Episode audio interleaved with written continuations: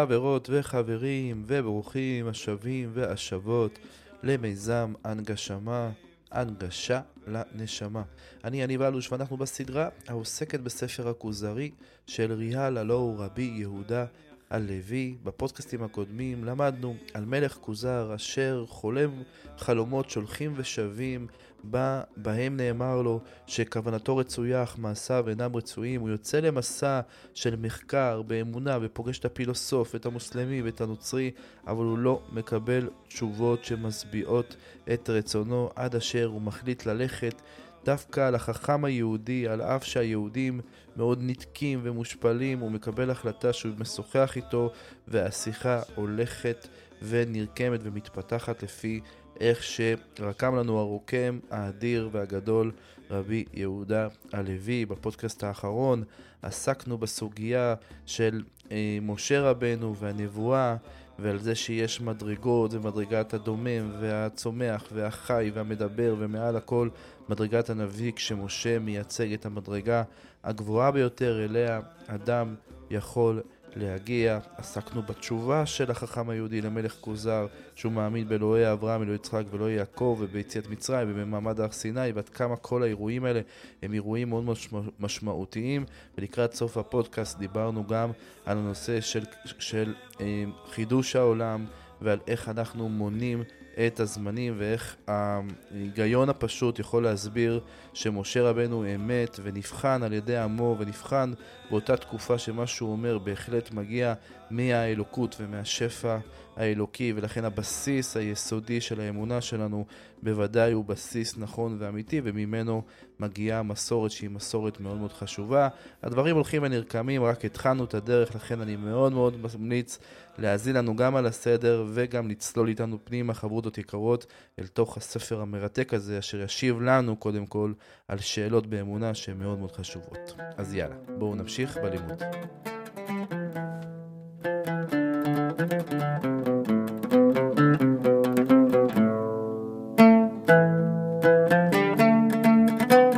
הגשמה, הפודקאסט שמגיש ספרי הגות יהודית בלשון עכשווית. עורך ומגיש יניב אלוש. סעיף נ"ג אמר חבר, אתה רואה שהלשונות קדומות אין להם תחילה? אמר הכוזרי, אבל הם חדשות מוסכם עליהם, מורה על זה חיבורם מן השמות והפנים והמילות והן מן האותיות הלקוחות ממוצאי הדיבור. ממשיכים את הדיון בין החבר לבין הכוזרי, ובעצם החבר ממשיך ושואל לגבי העניין של השפות. האם לדעתו של מלך כוזר הם קדמוניות, או שהם אה, מישהו התחיל אותם באיזושהי נקודה.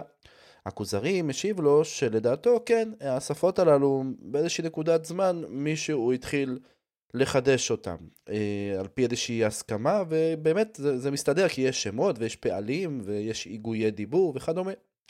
אמר החבר, הראית בודה לשון מליבו, שמעת עליו? אמר כוזרי, לא ראיתי ולא שמעתי, ואין ספק שהגיעו לה בדור מהדורות, ולא הייתה קודם לשון שהסכימו לה מהסכמת עם מבלתי עם הלשון. מלך כוזר עונה לחבר, בוודאי שלא ראיתי מישהו שהמציא שפה, ואני מניח שבהתחלה הייתה שפה אחת, ובאיזשהו שלב היו קבוצות ש, שלאט לאט החליטו על עוד, על עוד שפות. אמר יחבר, השמעת על אומה שחולקת בשבוע הידוע שהתחלתו מיום ראשון והשלמתו בשבת, הייתכן שישבו בזה אנשי הצינים, אנשי הים, הרב, בלי התחלה ויקהל בהסכמה? החבר, יש לו כנראה איזושהי, לחבר היהודי יש מגמה אה, ורעיון שעומד מאחורי השאלות שלו מן הסתם. והוא בא ושואל, את, אה, ממשיך את מלך כוזר, תגיד, אתה שמעת, אה, או נראה לך הגיוני, ש... מישהו לא, מישהו לא מסכים על החלוקה של ימי השבוע, שיום ראשון זה יום ראשון ויום שבת זה יום שבת, וזה גם יכול להיות בקצה העולם, בסין, ואפילו אה, בקצה השני של אה, כדור הארץ. אמר חבר, אמר הכוזרי, לא ייתכן זה, אלא בהסכמה מן הכל. כאילו, אין מצב שכל המדינות יסכימו ביחד על השבועות, כי הם לא פוגשים אחד את השני בגלל כל המרחקים שציינת. וזה רחוק, או שיהיו המדברים כולם בני אדם ובני נוח, או זולתם, ויהיה השבוע אצל מקובל ומביאים, אצלם מקובל ומביאים. אני מניח, אומר מלך כוזר, שבהתחלה אה, היה איזושהי נקודה שממנה כולם התחילו, הסכימו על הזמנים, ומשם זה, זה בעצם אה, תפס. אמר חבר, זה רציתי. וכן, בעניין העשרה, הסכים כל אדם עליו במזרח ובמערב, איזה טבע יביא לעמוד בעשרה, אלא שהוא מקובל ומתחיל בו, כן? כמו ש... כמו העניין עכשיו שעל ההסכמה של ימי השבוע, אותו דבר יש גם הסכמה של העניין שסופרים מ-1 עד 10, ויש בעצם עשרות.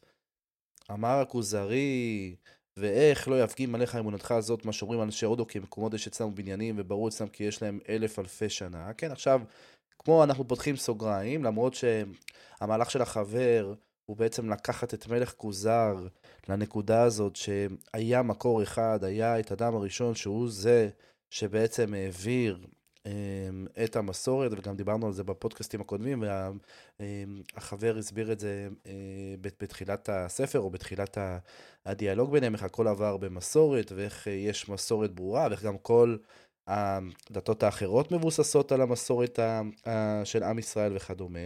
ואז הוא שואל אותו ואומר לו, תגיד, אבל אתה יודע, יש את אנשי הודו שאומרים שיש אצלם בניינים שהם הרבה לפני האדם הראשון, ואז זה קצת סותר את כל המהלך עכשיו שאתה מנסה להכווין אותי. אמר לי חבר, היה זה מפגים על אמונתי, אילו נמצאה אמונה מוחזקת או ספר שמסכימים עליו הכל מבלי מחלוקת במניין, ולא יימצא זה. אך אמונה מופקרת ואין אצלם דבר ברור, והם מכעיסים את אנשי התורות בכמו אלה הדברים, כאשר הם מכעיסים אותם בצלמיהם ואליליהם ותחבולותם, ואומרים כי הם עולים להם ובוזים למי שאומר כי יש אצלו ספר מת האלוהים. וחיברו בזה ספרים מעטים, חיברו יחידים בני אדם, נפתע בהם מי שדעתו קלה, כי קצת ספרי החוברים שכותבים בהם מענייני עשרות אלפי שנים, או כמו ספר העבודה הנבטית שזוכרים שם שמות ינבושר וציגרית ודואני, ואמרו כי הם היו קודם אדם, וש... ושיינבושר היה רבו של אדם ראשון והדומה לזה. קראתי קצת מהר, אני יודע. בגדול, מה שאומר, התשובה של מלך, אה, אה, של החכם, של החבר, של החכם היהודי למלך כוזר, תשמע, אה, העניין הזה של, של אנשי הודו, אין שם באמת סדר, זה אנשים שהם לא, אין להם איזושהי מסורת מסודרת, אין להם ספרים שעברו במשך אותם עשרות אלפי שנים שהם מדברים עליהם, וגם יש להם כל מיני, כל מיני תכונות שהן תכונות לא כל כך uh, טובות, שקצת מראות על ההתנהלות שלהם. לכן לא הייתי סומך על, ה... על ההמצאות שלהם, או לא הייתי סומך על הגישה הזאת שלהם שאומרת שככה uh, יש להם מסורת של לפני האדם הראשון. אמר הכוזרי, אמור, כי טענתי עליך באומה מופקרת, ובעם שאינם מסכימים על דעת אחת, והטבת התשובה בזה. כן, כלומר, הכוזרי אומר, בסדר, אני, אני מסכים ש... שאולי פחות אפשר להתבסס עליהם. ומה תאמר בפילוסופים, והם באשר הם המחקר והדקדוק, והסכימו על הנצחות והקדמות לעולם, ואין זה עשרות אלפי ולא אלפי אלפים, אלא דבר שאין לו תכלית, כן? מלך כוזר בעצם מחזיר אותנו לסוגיה של קדמונות העולם של הפילוסופים שהאמינו שהעולם קדמון, ובעצם זה כאילו כביכול תוספת על מה שהוא אמר על אנשי הודו. אמר חבר הפילוסופים אין להאשים אותם מפני שהם עם לא נחלו חוכמה ולא תורה מפני שהם יוונים ויוון מפני יפת השוכנים בצפון. והחוכמה שהיא ירושה מאדם והיא החוכמה המוחזקת בכוח אלוהי איננה כי אם בזר השם שהוא סגולת נוח. כן קודם כל אומר החבר תשמע תראה תראה מלך כוזר אני לאורך כל הדיון מסביר לך שאנחנו קיבלנו את החוכמה מהאדם הראשון עד שזה הגיע למשה רבנו ועד שהיה כמובן מעמד הר סיני, יציאת מצרים וכדומה. ולכן זה שייך לחוכמה הזאת, היא עברה בדור דווקא דרך שם. לעומת זה, היוונים, הפילוסופים, הם מגיעים מהיוונים, והיוונים בכלל מבני יפת, לכן ליוונים אין להם בכלל מסורת, הם לא קיבלו את החוכמה שלהם ממסורת. בואו נמשיך. לא פסקה החוכמה לא תפסוק מן הסגולה היא מאדם ולא הייתה החוכמה ביוון אלא מעת שגברו ונעתקה החוכמה עליהם מפרס ואל פרס מכסדים קמו בהם הפילוסופים המפורסמים בימים ההם, לא קודם לכן ולא לאחר מכן, ובאמת ששבה המלכות לרומים, לא קם בהם פילוסוף מפורסם. כן, בעצם אומר החבר למלך כוזר, שים לב שגם היוונים, לא רק שאין להם מסורת שעברה להם מדור לדור, אלא שגם מה שהם פיתחו ולימדו את העולם כביכול, ממה, ממי הוא הגיע? בכלל מהפרסים. אה, וגם אחרי שהשלטון שלהם נפל, כבר לא היו יותר פילוסופים. כלומר, בנקודת זמן מאוד מאוד מסוימת, הם אה, ינקו את התורה שלהם מהפרסים והלכו עליה, מה שנקרא. אמר הכוזרי, וכי זה מחייב שלא נאמין לאריסטו בחוכמתו? בסדר, אז אתה אומר שהם אה, הבינו מהפרסים או שאין להם מסורת. סוף סוף אריסטו היה אדם מאוד מאוד חכם. אמ, אריסטו היה אה, פילוסוף מאוד מפורסם. אמר לחבר, כן, מפני שהטריח את שכלו ומחשבתו בעבור שלא הייתה בידו קבלה, מפני שיאמין באגדתו, וחשב בתחילת העולם וסופו. כן, אני קשה לי עם אריסטו, למה? כי אין לו קבלה, אין לו מסורת. בוודאי לא כמו עם ישראל שקיבלו תורה מסיני, כן, זה אני, זה אני מוסיף, אבל גם אריסטו כאריסטו, הוא בעצם לא היה לו שום מסורת, וחשב בתחילת העולם וסופו, והיה קשה במחשבתו לצייר ההתחלה, כאשר היה קשה גם כן הקדמות. כן, הוא בעצם לא הצליח להבין איך יכול להיות שהאלוקות תייצר את, ה, את, את, הכד, את הכדור, את העולמות וכדומה, ולכן היה יותר קל לו ללכת לכיוון שהעולם תמיד היה. אך הכריע הקשותיו הנוטים אל הקדמות במחשבתו המופשטת, ולא ראה לשאול על מניין שני, שני מי שהיה לפניו, ואך נתייחסו בני אדם. ואילו היה הפילוסוף באומה, וזה נראה לי עכשיו מגיע הקץ של, החכם. ואילו היה פילוסוף באומה שינחל מקובלות ומפורסמות שאינו יכול לדחות אותם, היה מתעסק בקשותיו ומופתיו להחזיק החידוש עם קושיו, כאשר החזיק הקדמות אשר הוא יותר קשה לקבל. כלומר, בעצם אומר החבר תשובה נפלאה, אומר למלך כוזר, תשים לב, אריסטו לא היה לו שום מסורת, הוא לא קיבל שום מסורת מאבותיו, ולכן הוא פיתח איזשהו קו של מחשבה והלך על זה שהעולם קדמון. אם אריסטו כן היה לו מסורת, ובמסורת הזה היו אומרים לו שהעולם לא קדמון, וזה התחיל מנקודה של זמן, אני מבטיח לך, אני אומר את זה במילים שלי, אני מבטיח לך, מלך כוזר, שאריסטו היה עושה כל מיני מופתים כדי להוכיח אה, שבאמת היה מקור אחד לנקודה הזו. אוקיי, הגענו לסעיף ס"ו, בואו נראה מה משיב לו מלך כוזר. אמר הכוזרי, וכי יש במופת הכרעה? כלומר, אולי בכל זאת כן תוכל להסביר האם יש איזושהי הוכחות מכריעות, הוכחות מכריעות לגבי הנושא הזה של קדמות העולם? אמר חבר, ומאין לנו מופת בשאלה הזאת? חלילה לאל שתבוא התורה במה שידחה או ראייה או מופת, אך תבוא בנפלאות ושונות המנהגים לבריאת דברים או להפוך דבר אל דבר אחר, להורות על חוכמת הבורא העולם. על חוכמת בורא העולם ויכולתו לעשות מה שחפץ בעת שיחפוץ. כן, החבר אומר, אני לא, התורה שלנו היא לא תורה מדעית, היא לא תורה שעכשיו תנסה להסביר איך הקדוש ברוך הוא אה, אה, קיים או, או הכין את העולם, ואיך זה מסתדר עם קדמות העולם. זה לא ספר אה, מדעי במובן שצריך להסביר את התופעות של העולם, אלא בדיוק ההפך. זה ספר שמסביר איך הקדוש ברוך הוא עושה את מה שהוא חפץ לעשות ואין שום דבר שמונע מרצונו מלהתקיים. ממשיך בלשון החבר, ושאלת החידוש והקדמות עמוקה וראויה שתי הטענות שוות, עד שתכריע חידוש הקבלה מאדם ונוח ומשה בנבואה אשר היא יותר נאמדת מן הקשה. ממה מצטרך בעל תורה להאמין ולהודות ביולי קדמון ועולמות רבים קודם העולם הזה, לא היה בזה פגם באמונתו, כי העולם הזה הוא חדש מזמן ידוע, הוא תחילת האדם, אה, אדם ונוח. כן, בעצם החבר מסביר למלך כוזר, תראה, אנחנו לא יודעים להסביר לגמרי העניין של קדמות העולם. עכשיו אני אומר פה את דעתי, אני מוסיף את דעתי פה האישית שלי. ואני אומר שאנחנו רואים הרי שבתורה רשום שהעולם נברא בשישה ימים. והירח והשמש נברא, נבראו רק ביום הרביעי. אז אנחנו מבינים שכשהתורה מדברת ימים, היא לא מדברת על הימים שאנחנו מכירים. אה, כי הרי כל העניין הזה של 24 שעות ויממות וכדומה, הוא רק רלוונטי כשיש לנו את השמש ואת הכוכבים, את כוכבי הלכת וכדומה. אז אנחנו מבינים שכבר התורה, בהסבר הכי פשוט שלה, מבארת לנו שהדברים הם הרבה יותר מורכבים. וגם פה הכוזרי אומר את זה, שהעניין הזה שהעולם קיים אולי הרבה הרבה הרבה שנים, מיליוני שנים, זה לא בהכרח סותר את היהדות, במיוחד גם לאור מה שעכשיו הסברתי. מה שהכי חשוב לנו להבין, שיש לנו מסורת, והמסורת מדברת על העניין הזה של תחילת האנושות. ותחילת האנושות זה מאדם ונוח, ומשם אנחנו סופרים. יכול להיות מאוד שהתהליכים שקדמו לתחילת האנושות היו תהליכים של מיליוני שנים, חלקם באמת לקחו מיליוני שנים, לקחו המון שנים, חלקם היה להם איזושהי האצה בחלק מהזמן, זה באמת דברים שאנחנו לא יודעים ופחות בקיאים, אבל זה לא בהכרח סותר. מה שחשוב לנו זה עניין של המסורת. בואו נמשיך. אמר הכוזרי, די לי באלה הטענות המספיקות בשער הזה, ואם תיארך חברתי עמך, אטריחך להראות לי הטענות המפסיקות, אבל שוב אל גלגול דבריך, ואך יתחזק בנפשם, בנפשכם הדבר הגדול הזה, שיהיה לבורא הגופות והרוחות והנפשות והשכלים והמלאכים, אשר נתעלה ויתקדש ויתגדל בהשגת השכלים כל שקל מהחושים, חיבור עם הבריאה הזאת הנבזה, המגונה בחומרה. ואם היא נפלאה בצורתה, כי בקטון שברימסים מפליאת, מפליאת חוכמתו, מה שאין הדעת, משגת אותו. או, עכשיו הכוזרי מגיע לשאלה מאוד משמעותית, שאלת מפתח.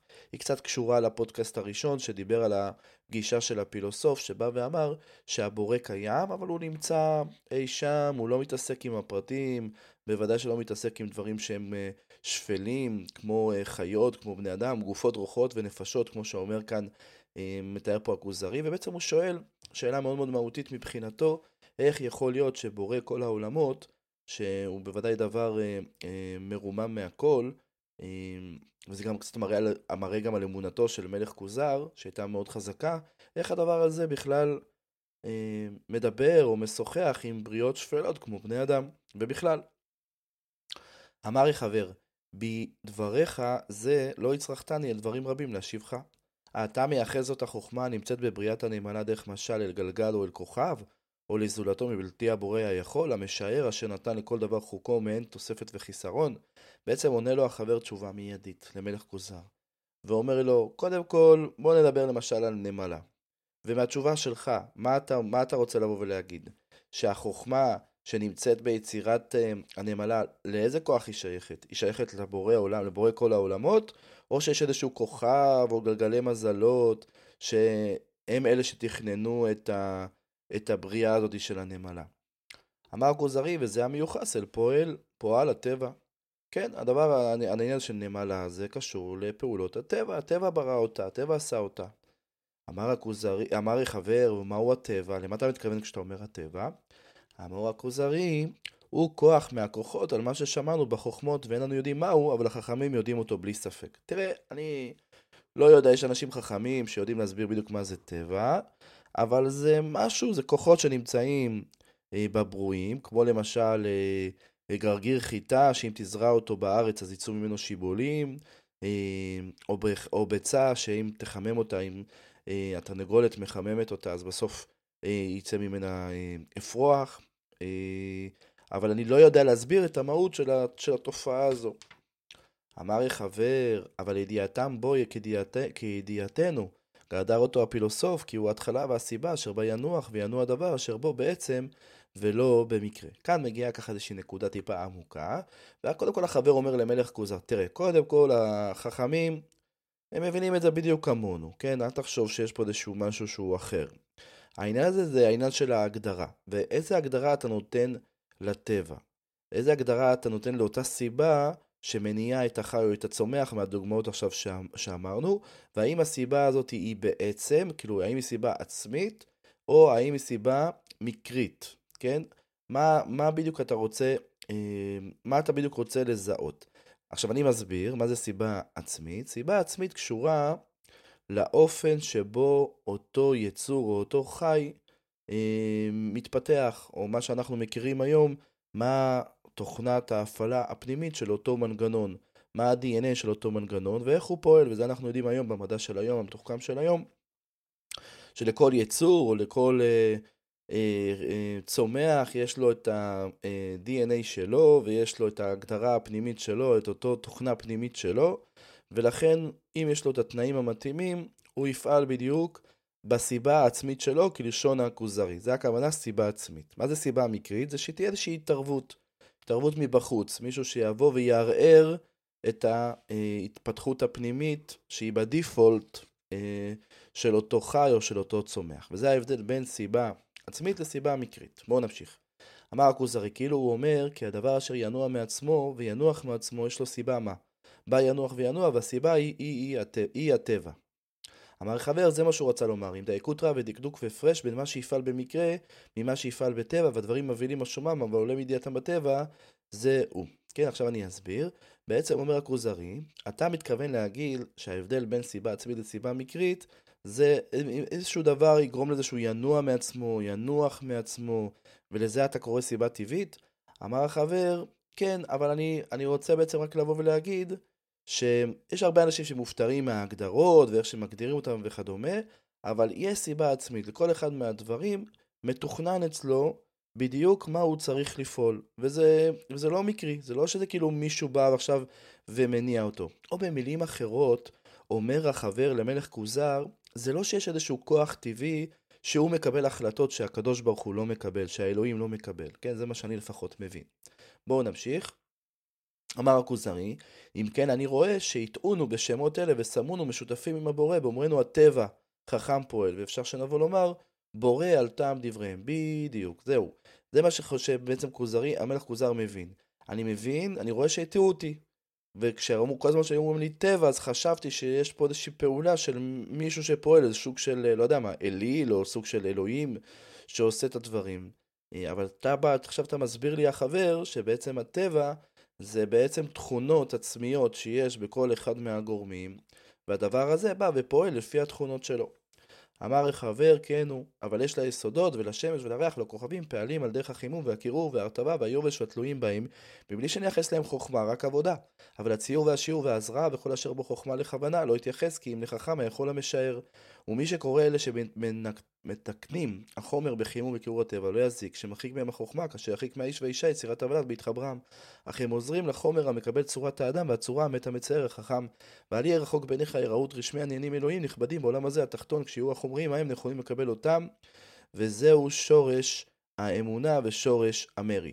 בעצם בא חבר ואומר, תראה, יש לכל אחד מהדברים האלה תכונות, והם, ועל פי התכונות האלה הן מתקיימות. והקדוש ברוך הוא הוא זה שנתן את התכונות האלה וגורם לטבע, לכוחות הטבע, לפעול בצורה, אה, אה, בצורה שתאפשר את הקיום של העולם. אבל גם בתוך הדבר הזה יש עדיין אפשרות שאנשים ישפיעו על ידי איזושהי החלטה שהם מקבלים, ואז תהיה התכונה העצמית. למשל, אם גבר ואישה מחליטים שהם מזדווגים כדי שיהיה להם ולד, אז הם בעצם עושים עוד פעולה נוספת, אבל זה לא שהפעולה הנוספת הם עושים אותה מעצמה, אלא הם בעצם גורמים למשהו שהוא פוטנציאלי להתרחש על ידי זה שהם עושים את החיבור ביניהם, ואז אותה תכונה עצמית של יצירת הוולד היא זאת שגם תבוא ותייצר את הדברים אחר כך. זה לא שהחוכמה שלהם היא זאת שיצרה, זה לא שיש איזשהו כוח טבעי שיוצר את הדברים, על אף שהם שותפים לתוך הדבר הזה. הקדוש ברוך הוא מחדש בכל יום מעשה בראשית ומאפשר לכל המעגל הזה בעצם להתקיים, וזה שורש, זה שורש האמונה שהקדוש ברוך הוא בעצם משפיע את השפע הזה ומאפשר את הדבר הזה, לפחות לפי הבנתי. אמר הכוזרי, ואיך יהיה שורש האמונה הוא שורש המרי. אמר חבר, כן, כי הדברים אשר יכינו לקבל הרשמים ההם האלוהים אינם ביכולת אדם ולא יוכלו לשער כמו כמותם ואיכותם. ואם ידעו עצמם לא ידעו זמנים ומקומותיהם וחיבורם והזימון להם, צריך בזה ידיעה שלמה מפורשת תכלית הביאור מאת האלוהים. כן, אותם בני אדם, אנשי האמונה, הם מחפשים את הנקודה הזאת, הם מחפשים את הדרך להיות מחוברים אל תוך השפע האלוקי, אבל הם לא יודעים איך לעשות את זה. ומי שהגיעו הדבר הזה וקיים אותו אל גבוליו ותנאיו בלב שלם, הוא המאמין, ומי שישתדל לקן הדברים לקבל העניין ההוא במחקר וסברות והקשות, ממה שימצא בספרי החוזים, הורדת הרוחניות ועשיית הסטלסמאות, הוא הממרה. כי הוא מקריב הקורבנות, הוא מקטיר הקטורת מהקשה וסברה. כן, המרי הזה ששאל מקודם מלך כוזר, קשור לזה שאנשים עושים הקשה וסברה ומנסים להגיע לכל מיני תובנות על ידי תהייה וניסוי ועל ידי עבודת ילדים וכדומה, ותכף אה, אה, החבר ייתן איזשהו משל שיסביר לנו את הדברים, ואיננו יודע אמיתת מה שראוי וכמה ואיך ובאיזה מקום. ובאיזו עת ומי, מבני אדם יכול להתעסק בעניין ההוא ועניינים רבים, סיפורם יארך. כן, הדרך של האדם לבוא ולמשוך את אותה ולהיות מחובר לאותו שפע אה, אלוקי שהוא זה שגורם לכל העולם לפעול לפי התכונות העצמיות שלו, הוא משהו שבאמת קשה מאוד להתחבר אליו, ובני אדם תמיד חיפשו את הנקודה הזו. בואו נראה את המשל שיסביר לנו את הדברים. והיה ככסיל, אשר נכנס באוצר רופא מפורסם, כי רפואותיו מועילות והרופא איננו בו. ובני אדם היו מכוונים אל האוצר ההוא לבקש התועלת. כן, למשל בן אדם ששיחק וכאילו דימה את עצמו כאילו הוא רופא, והתחיל לתת תרופות לאנשים. והכסיל היה נותן להם מן הכלים ההם, ואולי היה מכיר הרפואות, כן, היה כל הזמן עושה כל מיני... כל מיני המצאות וחיבורים בין, בין, בין חומרים, בין תרופות.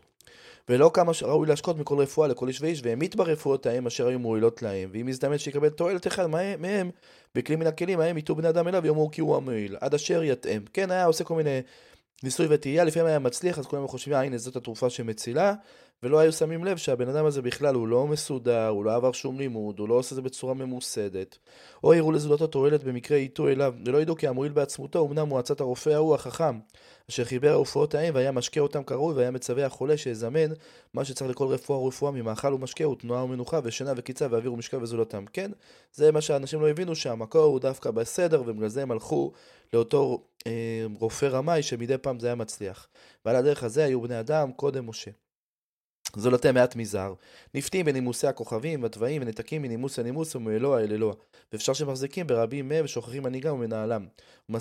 ומשימם סיבה לתועלת, והם בעצמם סיבה לנזקים, כפי ההכנה והזימון, אבל המועיל בעצמו הוא העניין אלוהי, והמזיק בעצמו הוא יעדרו. בעצם המשל הזה בא ללמד ולהסביר למלך כוזר, שבסופו של דבר, הרופא האמיתי, או האדם האמיתי, בהקשר של המסורת ובהקשר של כל מה שדיברנו עד עכשיו בפודקאסט הזה, הוא דווקא היה משה, ששם הוא הסביר שיש את בורא עולם ויש את הקדוש ברוך הוא, והוא ברא את כל הנבראים, והוא ברא בעצם בתוך הנבראים את כל התכונות העצמיות שלהם, והוא בעצם גם עושה את כל השילובים בין כל הדבר הזה על ידי כוחות הטבע. כוחות הטבע, לא שלכוחות הטבע יש איזושהי קבלה, החלטה, החלטה עצמית חס וחלילה, אלא יש בהם את התכונות שהקדוש ברוך הוא ברא, והוא זה שעושה את ההרמוניה ואת החיבור הזה בין כל התכונות כדי לאפשר את מהלך הבריאה, וכמו שאתם יודעים, חברות יקרות, למדנו זה גם בפודקאסטים אחרים, שכל הדבר הזה מתאפשר בשביל הבחירה של האדם, ובזמן הזה האדם יכול לבחור, למרות שיש בו כוחות שהם כוחות יותר גופניים, ולכן הוא יכול, הוא יכול עדיין לפעול בתוך מציאות שהיא חומרית ולהיות מחובר לרצון האלוקי ולקודש, אבל זה, אנחנו עוד לא עוסקים פה בדבר הזה בספר, ב, ב, ב, בספר שאנחנו עוסקים בו, בספר הכוזרי, אלא יותר אנחנו עוסקים רגע בשאלות שהן יותר שאלות חדות, וכל מה שלמדנו בפודקאסט הזה, אם אפשר ככה לסכם לסיום, זה בדיוק הנקודה הזו. דיברנו בהתחלה על הנושא של השפות, ודיברנו האם האדם יכול לבדות את השפה שלו מתוך עצמו או לא, והחבר כל הזמן לקח את אה, מלך כוזר לנקודה הזו, שהיה איזושהי נקודה שהייתה הסכמה בין כולם, שהאנושות התחילה, הוא דיבר על הימים ועל העשרונים ועל, ה, ועל, ועל איך שאנחנו בעצם אה, אה, סופרים, והדבר הזה לא היה מתאפשר אם כאילו לא היה איזשהו הסכמה. בנקודת זמן מסוימת שכל האנשים יכלו להסכים על הדבר הזה, ואז עסקנו גם בסוגיה שקשורה לאריסטו ולמה שהוא חשב על הקדמות, על הקדמות של העולם, ושוחחנו גם עכשיו על העניין הזה שגם אם נאמר שהעולם קיים המון המון שנים, עדיין האנושות התחילה בנקודה מסוימת, והתורה מלמדת לנו את הדבר הזה, התורה היא לא ספר של הוכחות, אלא התורה היא ספר שמראה איך הרצון האלוקי הוא הרצון הפועל, ועכשיו סיימנו בלדבר על הטבע ואיך אנשים חשבו בעבר שלכוחות הטבע יש איזושהי החלטה או, או, או אפשרות להיות חלילה וחס כמו אלוהים שהם יכולים להחליט, ובעצם אה, החבר הסביר למלך כרוזר שיש תכונות עצמאיות שהקדוש מאפשר, מאפשר, ברוך הוא מאפשר את הפעולה שלהם, אבל לא חלילה וחס, שלהם יש איזושהי פעולה מצד עצמם. זהו, יישר כוח, נסיים כאן, אני רואה שככה מסעיף אה, פ' מתחילים, ממשיכים נושא ככה לנושא אחר, אז נראה לי שזו נקודה טובה לעצור בה. יישר כוח, נמשיך בפודקאסט הבא. בשם השם. נעשה ונצליח.